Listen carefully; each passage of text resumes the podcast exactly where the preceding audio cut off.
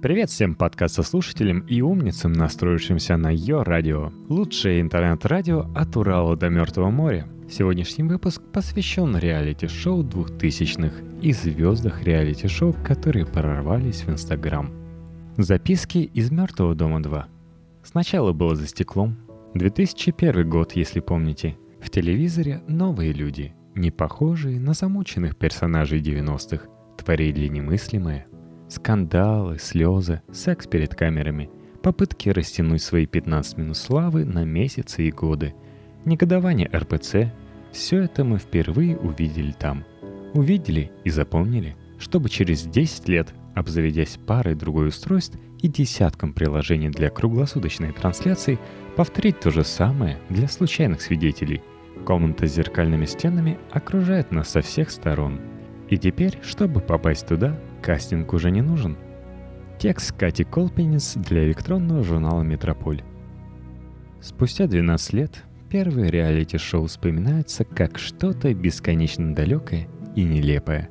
Типа субботников и первомайских парадов. Люди, приезжавшие в Москву, чтобы заглянуть в глаза Константину Эрнсту и спеть Али Пугачевой, сейчас, когда любой знаменитости можно нахамить в Твиттере, уже воспринимаются как архаизм – Нелепы и те, кто некогда тратил последние деньги на СМС-чат во время вечернего выпуска «Дом-2». То, что казалось важным, теперь стало смешным. Потом все очутились во ВКонтакте, где каждый первым делом в графе любимой передачи написал «Я не смотрю телевизор». Соцсети навсегда разделили тех, кто смотрит телевизор, и тех, кто смотрит, испытывая при этом стыд. Тема, как мы вели себя во ВКонтакте первые пару лет, когда не было никаких пабликов с рекламой, перепостов и платных сервисов, мы обязаны реалити-шоу. Все наши истеричные статусы и первые селфи оттуда.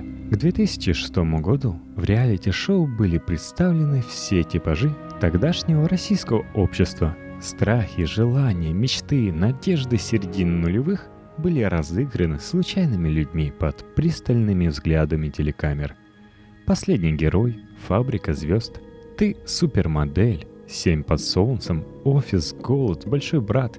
До того, как окунуться в мерцающее месиво соцсетей, мы успели примерить на себя каждую роль русского реалити. От участников последнего героя, затерянных где-то в Карибском бассейне, до протохипстеров-героев голода, в стильно обставленной берлинской квартире. К слову, о последнем герое фабрики звезд – Феноменальное чутье не подвело Эрнста и в этот раз. Последний герой стартовал практически одновременно «За стеклом». Мы смотрели его так, как наши родители смотрели «Рабыни Изауру». В субботу вечером улицы пустели. В школе последние герои обсуждали все, включая техничек и поваров. В играх первоклашек стали проскакивать слова «тотем» и «совет племени». По итогам 2002 Последний герой побил все возможные рейтинги, оказавшись на втором месте среди телепрограмм. На первом было новогоднее обращение президента. Помимо новизны, в первых русских реалити были те наивность и непосредственность, что заставляют нас слушать говорящего очевидную чушь собеседника, если он говорит это искренне.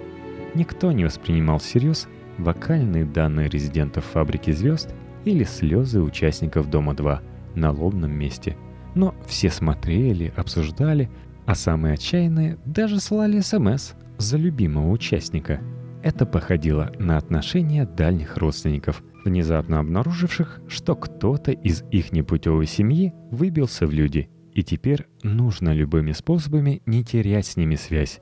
Люди верили, что потом герой вернутся в нашу серую обыденность и расскажут, как там все было – Стоило ли ради главного приза ходить голым перед камерами и есть тропических тараканов? Слив произошел в тот момент, когда в реалити стали появляться звезды. Все обаяние и непосредственность мигом улетучились. Третий сезон последнего героя, дети списанных эстрадных артистов на фабрике звезд, появление в Доме 2 первых знаменитостей и концерты участников в Олимпийском.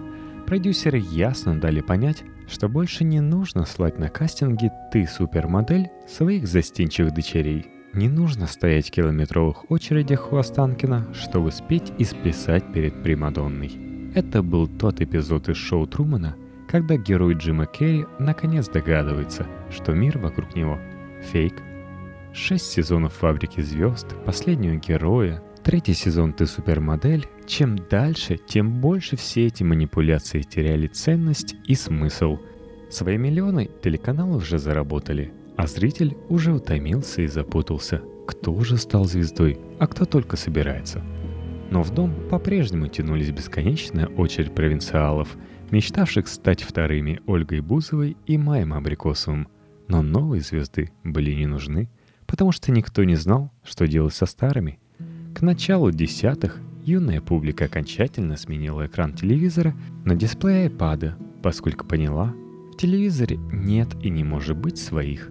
Том 2 стал мемом, а участники «Фабрики звезд», за исключением Тимати, более-менее стерлись из памяти почти у всех – Ксения Собчак, получив за Дом 2 всевозможные оплеухи, следуя трендам, бросила постелы ТНТ и перекочевала на дождь, откуда стала слать воздушные поцелуи едва народившемуся креативному классу. За 10 лет существования Дом 2 оброс собственной мифологией, своими богами и демонами, к которым все привыкли и на которых как будто бы даже не обращают внимания. А главное, его история продолжается – в то время как другие реалити-шоу выглядят пыльным пережитком прошлого, рефлексировать на тему которого ни у кого уже нет ни сил, ни желания. Теперь каждый сам творит свое реалити. Миллионы прямых трансляций по всему миру ведутся бесплатно и добровольно. Экран телевизора лишь один из инструментов в этой бесконечной мерцающей игре. Русские реалити-шоу научили нас нескольким простым вещам. Первое – в мире медиа нет середины.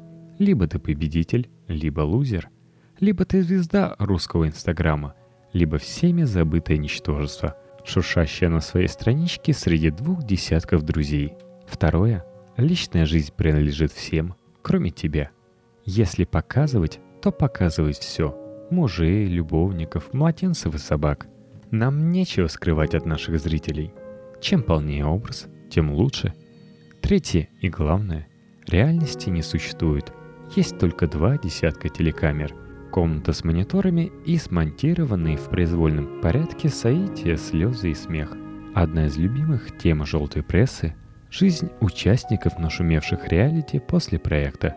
Особый интерес вызывает случаи суицида, неудачные попытки сделать карьеру в шоу-бизнесе, разводы и побои. Во всем этом злорадство обывателя – проводящего вечера у телевизора, который никогда не решится пойти пешком по шпалам в Москву за своими 15 минутами славы. Правда, таких все меньше.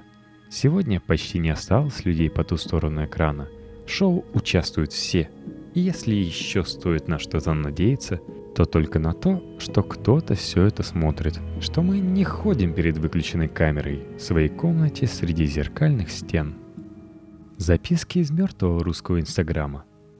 На днях пришлось ознакомиться с официальным русским топом инстаграм-аккаунтов и от восторга танцевать индийский танец прямо на столе. Борьба за зрителей в этом году оставила нам крем для крем.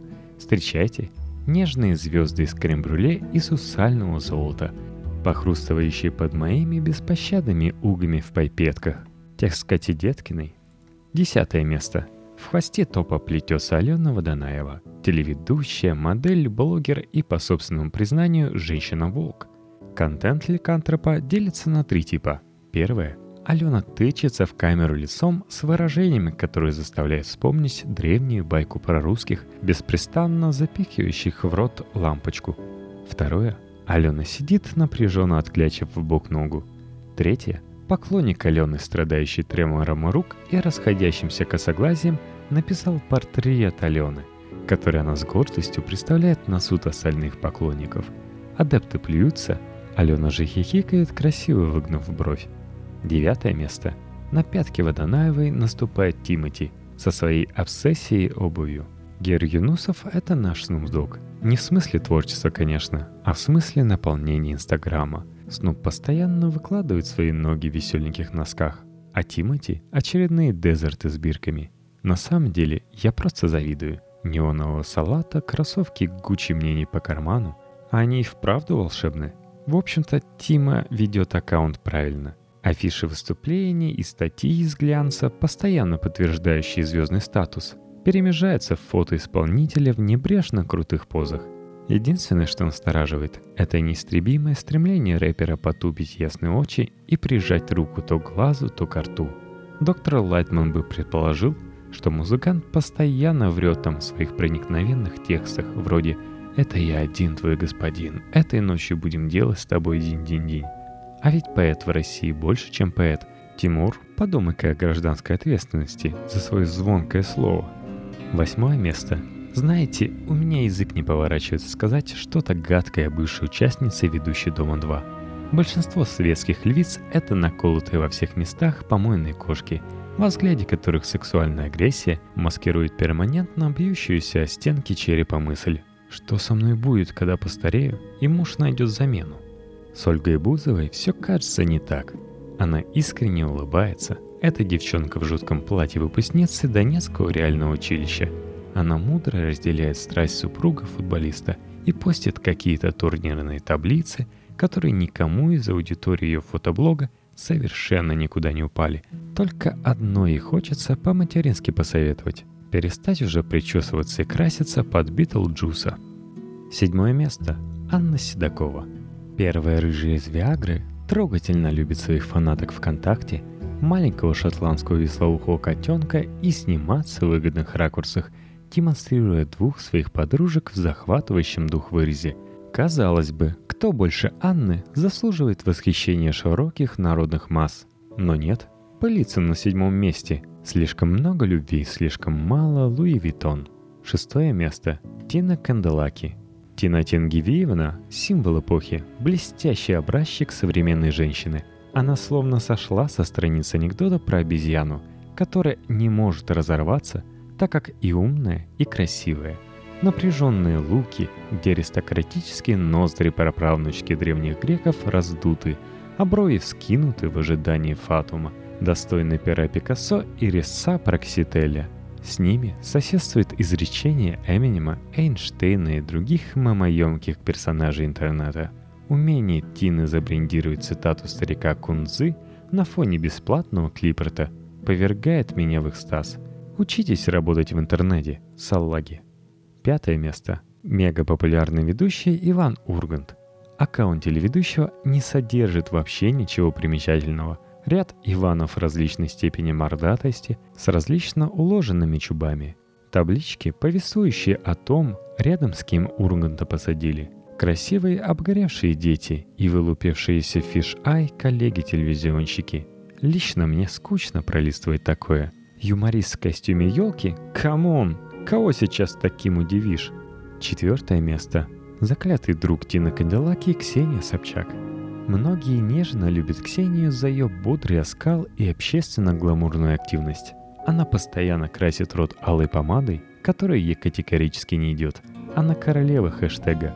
Решетка бублик, решетка презентации книги, решетка меню подружек, решетки наелись и начитались. У кого еще встретишь такое разнообразие жанров? От коленки с подписью в моей А8 новый мини-глобтроттер подружился с круизной Прада до обнимашек с героями Евромайдана – Наш пострел везде поспел, не то что мы с вами.